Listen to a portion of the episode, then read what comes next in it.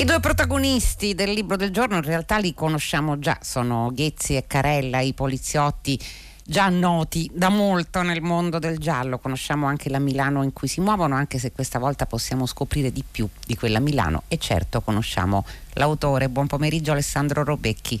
Buon pomeriggio Lipperini, buon pomeriggio a tutti quelli che ci ascoltano. Allora, il libro Ha i cerchi nell'acqua è uscito da Sellerio, è uscito proprio nel giorno, lei lo ricorda spesso, della chiusura delle librerie e adesso in una Milano, ecco, in una Milano che lei racconta come ha sempre fatto nei suoi gialli. Questa volta però vorrei partire da qui.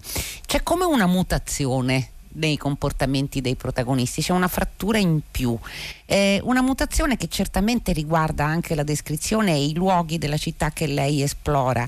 Lei ha scritto prima, evidentemente, il romanzo, però è come se questa certo. ferita, questa frattura eh, fosse già presente. È una sensazione che il lettore ha. Eh, sì, devo dire che anch'io riguardando qui e là qualche pezzo del libro eh, me ne sono accorto. Naturalmente c'è un pudore nel dirlo perché non ho, non ho capacità. Ma infatti l'ho detto veg- io. da, da, veggente. No, io trovo questo, che mm, eh, sì, eh, beh, la città che, che, vediamo ora, che c'è ora fuori da, dalla mia finestra, non è ovviamente quella lì, però nella descrizione, nel, nell'ambientazione di quella Milano erano già contenute delle nostalgie, delle nostalgie mm. per com'era Milano prima e quindi forse a leggerlo oggi c'è questo effetto matriosca di una nostalgia con dentro un'altra nostalgia. Eh, noi abbiamo oggi nostalgia di Milano anche solo di 3-4 mesi fa ma 3-4 mesi fa avevamo forse una nostalgia precedente e quindi forse questo conta un po' oggi nella lettura a, a, a leggerlo adesso. E, e, in più se posso dire una cosa su, sulla mia Milano, non mi, io non mi sono mai sì, sentito tanto dirla. milanese come, come, in questi giorni, diciamo. Eh, c'è nei miei libri e in questo anche in particolare un po' una, una narrazione alternativa a, a quella uh, comunemente accettata su Milano. Io me ne accorgo anche andando in giro uh, per l'Italia a presentare i libri, i libri qua, quando si poteva ovviamente e, e certo. mi accorgo che la, la percezione di Milano che si ha nel resto dell'Italia è molto eh, monocorde, cioè beh, alti redditi, design, la moda, i grattacieli, i boschi verticali, che è tutto bellissimo e, e tutto esistente in natura però si rischia di vedere solo quello e quindi di fare un po' una caricatura di una città che invece è un organismo molto complesso, che ha 3 milioni di abitanti di giorno e uno e mezzo di notte, che si muove, che è dinamica. Ecco, è come se di una cosa che ha delle luci e delle ombre si volessero a tutti i costi vedere solo le luci. E, mm. e invece non si pensa che la, è, è, la luce che crea l'ombra e che quindi tutto quel dinamismo e tutta quella modernità che, che viene spesso sbandierata su Milano ha un prezzo molto alto in termini di diseguaglianze, di ombre, ecco, sì, di ombre. Ma infatti eh, con la consueta cautela che dobbiamo eh, utilizzare quando raccontiamo gialli, cioè li raccontiamo quasi per nulla, come è giusto che sia, eh, c'è però una caratteristica Alessandro Robecchi dei cerchi nell'acqua più di altri romanzi è questo eh, far andare in conflitto due mondi. Più che in conflitto, quello che noi eravamo abituati a mh, mm, avere come protagonista delle sue storie, ovvero Carlo Monterossi, il famoso autore di televisione spazzatura, investigatore per caso, che appare peraltro nel libro, apre addirittura il libro mentre alle prese con una eh, cena straordinaria, tanto per cambiare, eh, preparata da Catrina, naturalmente, una cena che eh, insomma non, non, è il pranzo di nozze del faraone, ma un modesto banchetto neroniano, come lo definisce lei. Ecco, però Monterossi questa volta ne resta fuori, e resta fuori eh, con uno sguardo quasi attonito, come se esattamente come gli viene rimproverato, ci sono mondi che lui non è in grado di capire, ci sono mondi di cui non avverte nemmeno l'esistenza, che sono proprio i mondi in cui si muovono Ghezzi e Carella, peraltro. Sì, eh, mi interessava, dunque il Monterossi se ne sta un po' discosto nella storia, proprio nel, diciamo nel, nella storia noir, nel, nell'intreccio giallo, eh, un po' eh, perché non c'entrava, perché si racconta di un mondo eh, in cui alle sue latitudini, diciamo così, di reddito, di cultura, di posizione sociale, di solito non, non, non si arriva, non, non, si vede quel mondo, o meglio si finge eh, di non vederlo. La, la, la frase che il Ghezzi eh, usa per, per, raccontargli tutta la storia è, è esattamente mm. questa. Monterossi lei non ha nemmeno idea di cosa c'è là fuori.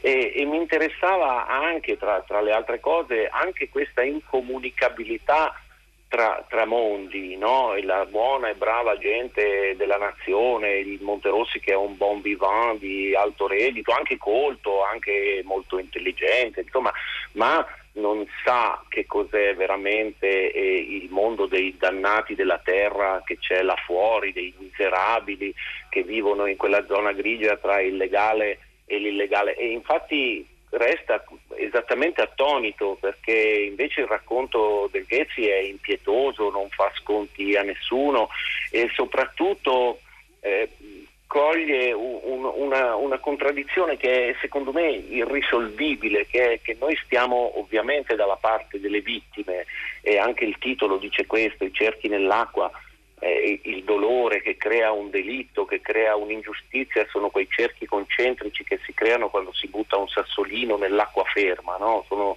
sono, sono, decine, sono incalcolabili, gli amici, le mogli, i mariti, i figli, insomma eh, tanti cerchi di dolore.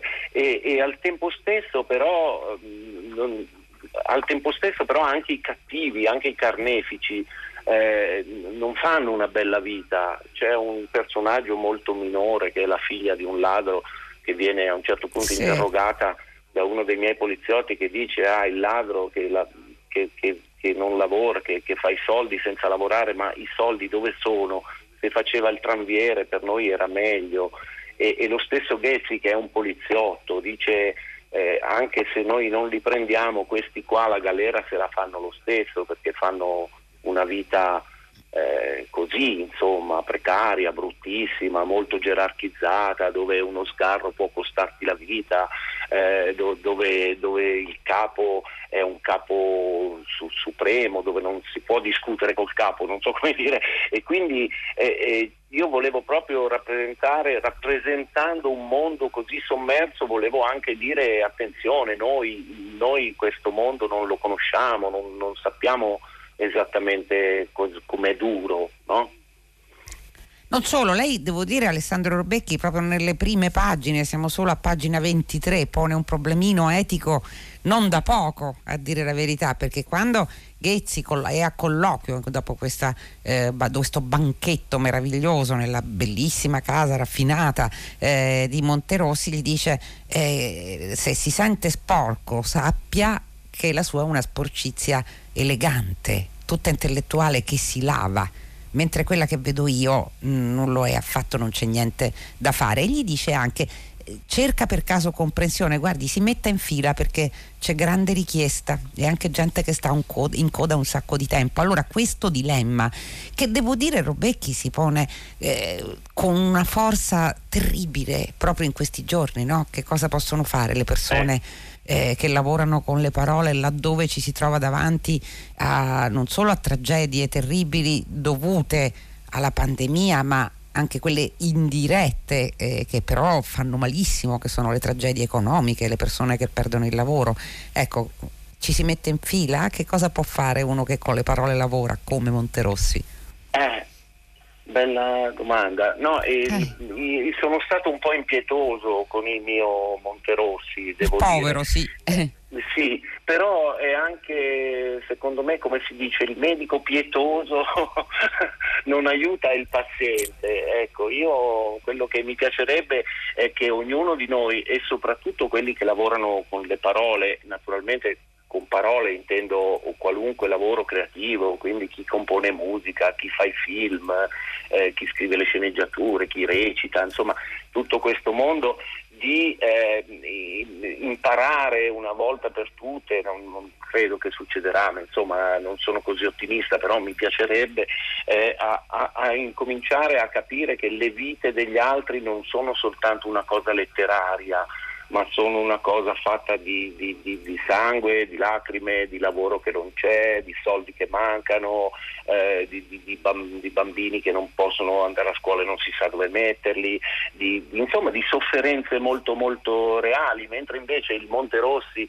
e, e, e, anche molto spesso diciamo, il mondo intellettuale che, che, che, fa, che, lavora con le parole, come, come ha detto lei perfettamente, eh, eh, tende a, a, sempre a, a, vedere questa cosa in modo dire, teorico e letterario. Ecco, io penso invece che, mm. ci si debba un po' sporcare, come, come fanno il Ghezzi e Carelle, i miei due sbirri, i poverini, che sì, si sporcano, però si sporcano in nome di un, di, di un senso di giustizia molto profondo. Ecco, mi piace piacerebbe tanto che questo senso di giustizia profondo ce lo avessimo tutti in modo meno teorico. Ecco, sostituirei il flobertiano Monterossi c'est moi con, con, un, con un più mm. plurale Monterossi c'est nous, siamo, siamo noi, quindi eh, scendiamo dal pero e incominciamo a guardare le cose insomma, con gli occhi della realtà.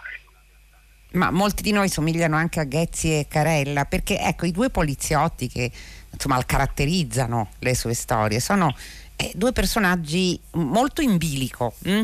nel senso che sono un po' villain e un po' persone che cercano giustizia, anche se qui si pone un'altra grande questione. Vede che i gialli, come sempre, riescono a eh. sollevare grandi questioni etiche. Allora, eh, come ci si muove fra etica, giustizia legalità, diciamolo pure, perché stanno un po' in bilico in questa storia, soprattutto mi sembra in questa storia Ghezzi e Carella, soprattutto sì, dal punto di vista della legalità.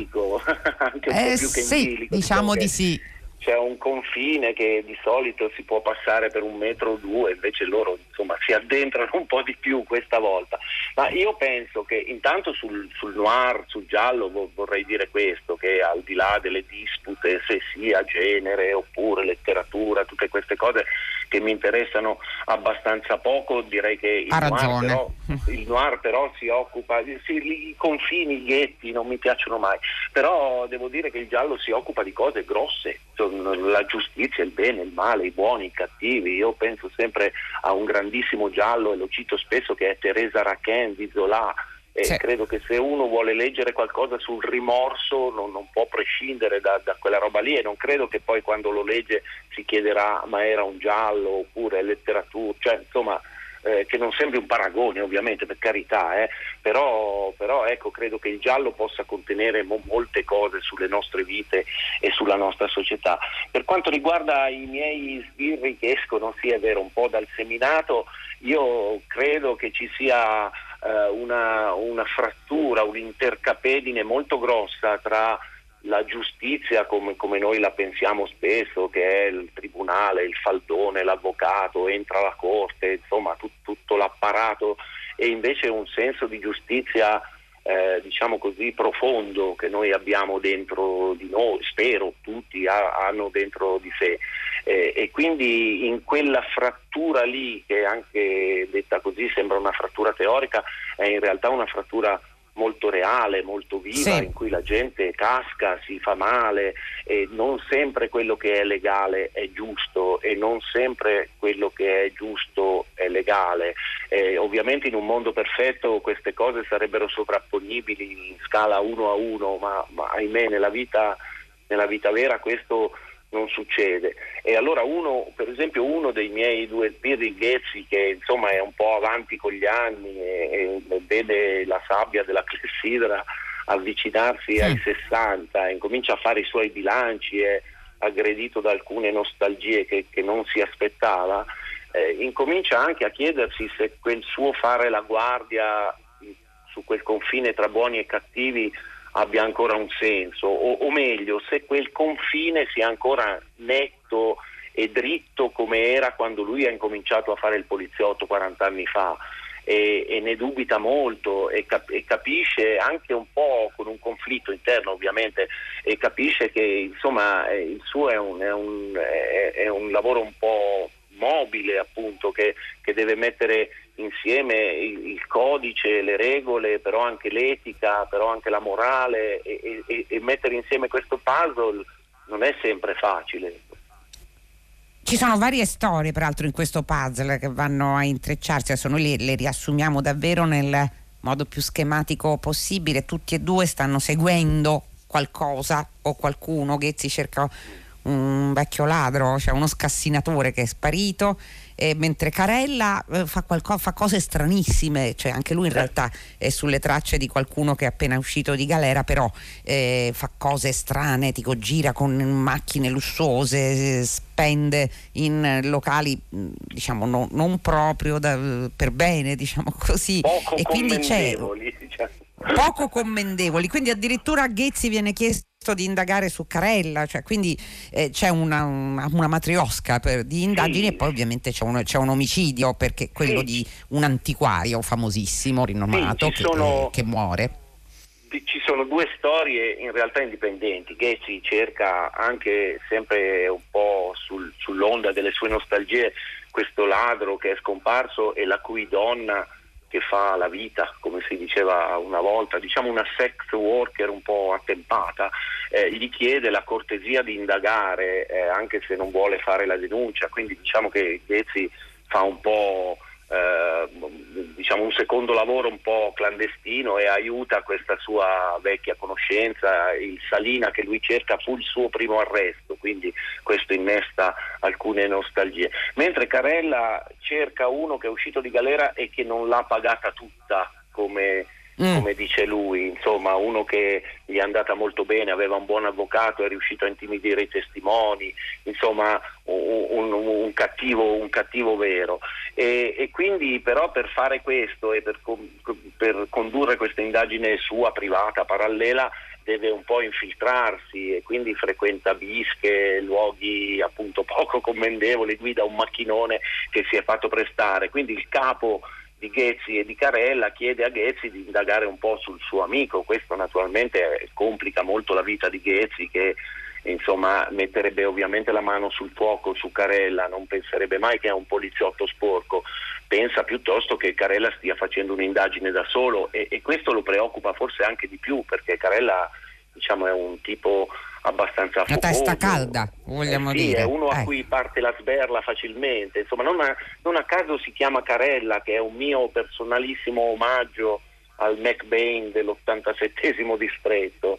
Eh, sì. eh, Carella è proprio uno sbirro vero, diciamo così, eh, che prende ogni caso come una faccenda personale. E poi queste due storie si intrecceranno e arriveranno a comporsi nell'indagine principale che sta facendo perdere il sonno alla Procura della Repubblica, che è appunto un omicidio, ma io più di così eh, non, non Neanch'io glielo chiedo. Senta, l'ultima cosa veloce prima che, che chiuda questa puntata di Fahrenheit invece vorrei che fosse ancora su Milano perché lei racconta quella Milano che appunto nella narrazione ufficiale non trova più posto i, i baretti, i baretti con non quelli della Movida, quelli con i tavoli di formica, quelli col neon sempre acceso, sì. con vecchi calendari, vecchi portacenere, cioè quelli eh, che sì, forse non sono ben frequentati, però che sono lì da decenni e non hanno nessuna intenzione di cambiare aspetto e che pure fanno parte della città. Questa è la parte, se vogliamo, più commovente, si può dire anche di un giallo, giusto? Sì, sì, no, si può dire tutto di un giallo. Poi io eh, lo confesso, ho una passione per i bar brutti, nel senso che Milano negli ultimi anni è stata aggredita da quella, se posso usare, fighetteria milanese che trasforma mm. ogni cosa in happy hour scintillante, banconi di mogano lucidissimi, eh, mentre invece il 90% dei, dei bar milanesi, se si esce magari dal quadrilatero diciamo dorato, eh, sono bar con il bancone in alluminio e i due tavolini un po' storti, le, i vecchietti che grattano e perdono, eh, cioè sono bar in cui l'umanità non è ancora, eh, eh come si dice, globalizzata. Uniformata. Esatto, non è ed ancora è, un... ed è per questo che l'amiamo. Allora, noi ci dobbiamo fermare qui. I cerchi nell'acqua, Sellerio. Alessandro Rubecchi, davvero grazie anche per i bar, grazie naturalmente. A voi, grazie a voi.